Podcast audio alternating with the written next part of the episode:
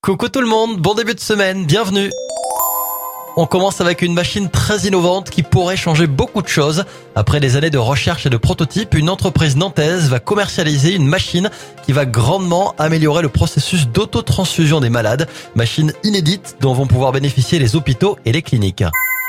On continue avec un geste héroïque. Aux États-Unis, dans un avion, une ancienne infirmière a réussi à sauver un bébé qui ne respirait plus. Pas de massage cardiaque, mais un simple massage du sternum a permis à cette dame de sauver ce bébé. Une histoire qui finit bien et dont vont se souvenir longtemps les passagers de ce vol. On termine avec un autre geste de classe en faveur de notre planète cette fois. Le fondateur de la marque de vêtements Patagonia a décidé de faire don de son entreprise pour protéger la planète.